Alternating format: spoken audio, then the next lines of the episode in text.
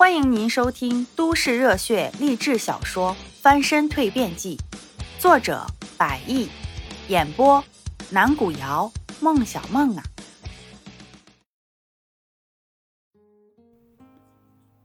第三十七回，杠上了上。第二天的清晨，带着对未来美好的期待，何小庆踏上了为期近一个月的出差旅途。而早晨的时候，他也没有打扰程晓东的休息，只单单是自己提着行李往机场去了。待程晓东睁开双眼，何小庆所乘坐的飞机也早已驾空而去。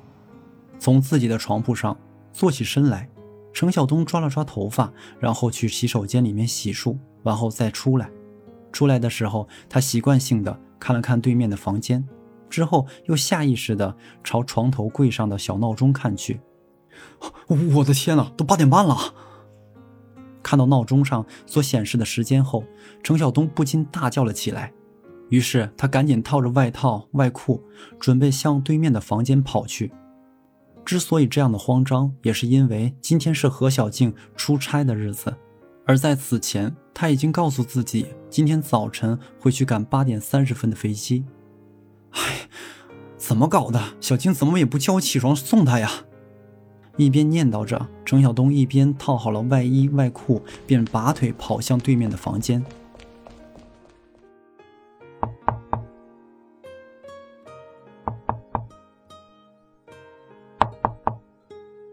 他望着房门，并将房门敲响。可是在一阵阵的敲门声之后，却仍然不见何小静从房间里出来。难道是睡得太香了？望着没有动静的房间，程晓东自言自语地念叨着，哎呦，这大清早的敲门做什么呀？听声如见人，没错，这口气似轻似重，并带着颇有些轻蔑的语调的人还能是谁？当然只有他，李俊了。程晓东循声转过身来，之间李俊当时已经站在了他的跟前，正用着与以往一般的眼光看着他。怎么了？程晓东看着他，皱了皱眉头。你还能管我找谁了？我又不是你家的家仆。哟哈，口气倒挺大呀。李俊瞥了瞥他，你大早上的不去食堂吃早饭，不用跟着你师傅听课呀，跑到小静这边做什么？找他呀。不可以啊。没说不可以。李俊轻蔑地笑了笑，只是人都走了，你还来他房间不停地敲门，你说你这人的脑子是不是有点儿？你什么意思？他不在？废话。李俊顿了顿，他今天出差，一大早就走了。你现在才知道？我早就知道了，不用你提醒。早知道了，那干嘛还来敲门啊？早知道了，你不去送送他？我就是想着来送他的。李俊又是一阵轻蔑的笑。要是他，等你想起来送他，那估计今天中午在上海那个合作方的会谈，估计也是赶不上喽。呃，你自己好好看看，现在是什么时候了啊？李俊忽然抬高了语调，伸手指向程晓东左手腕上的那块手表。看，现在都要上午九点了，小静的航班是早上八点一刻起飞。啊！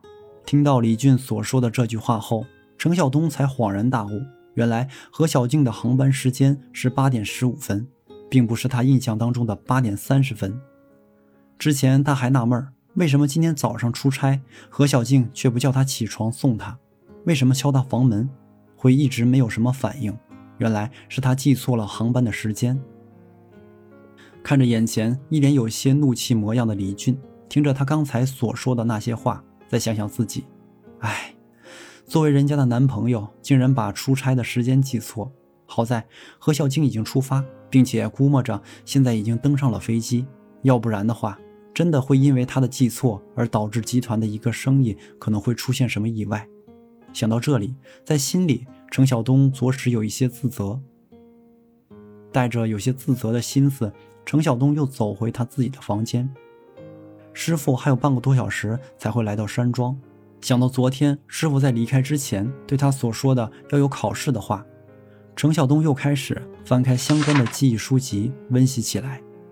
期间放在桌上的手机忽然亮了起来，不由得吸引了他的注意力，也因此把手机拿了过来。定睛一看，只见屏幕正中央显示着一封未读的信息。程晓东在手机屏幕上轻轻一点，信息随之打开。在这之后，他便着实看到了那下面这样的一段话语：小东，谢谢你昨天晚上陪我聊到那么晚，聊了那么久，让我一直保持着自从认识你以来每次跟你在一起时候的开心。所以考虑到你的休息，今天早上我就没有让你送我，毕竟昨晚休息的时候已经很晚了，我怕你睡不好，睡不好了哪里还有精力去跟着大师傅学习呢？你说对不对？而且我这个人最讨厌的一件事情就是分别。虽然我出去的这一趟时间并不算太久，但是好歹也是三十来天呢，三十天，七百二十个小时，四万三千两百分钟，这对于我来说简直就是一种煎熬啊！可是我又着实没有什么办法不去做，谁让我自己在公司里面挂着那个头衔呢？而有这么一个头衔，就要对这件事情负责任。有责任，那我就不得不去做，也不得不做好。也许在你眼里，像我这么一个家庭背景出身的女孩，是不应该有什么抱怨的。但是，很多时候我确实是很羡慕你的，羡慕你身上所负担的，要比我身上所负担的轻一些。毕竟，你可以只考虑到自己的未来，而我不仅仅要考虑我自己，更要为这个拥有着数千人的集团以及集团上上下下的人所考虑。这上千的人就是上千张嘴巴，都是要吃饭的，所以很多时候这让我压力很大。不过自从遇见你之后，让我觉得跟你在一起，跟你交流，可以缓解我身上所负担的这些东西，或者说可以暂时不用去考虑我们两个人之外的东西，也就没有了那么多外在的压力。当然，说这些，我并不是想说小东你是个没什么理想和担当的人。相反，通过这段时间的了解，我知道你也很有目标，不甘于现状。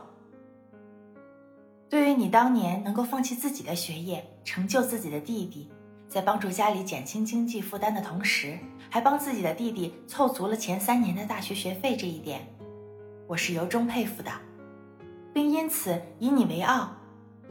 有你这样的男朋友，我想我们的未来一定会像我们想象的那样美好。相信我，这段距离并不遥远。看完这么长的一段短信息之后，程晓东也颇有些感慨，特别是短信息最后的那句话，深深地印刻在了他的心目当中。相信，只要相信，美好的未来一定会实现。嗯。他一边念叨着，一边望向窗外远方的天空，只见晴空万里，一片碧蓝。好，那么加油吧。程晓东定了定神，握紧了拳头。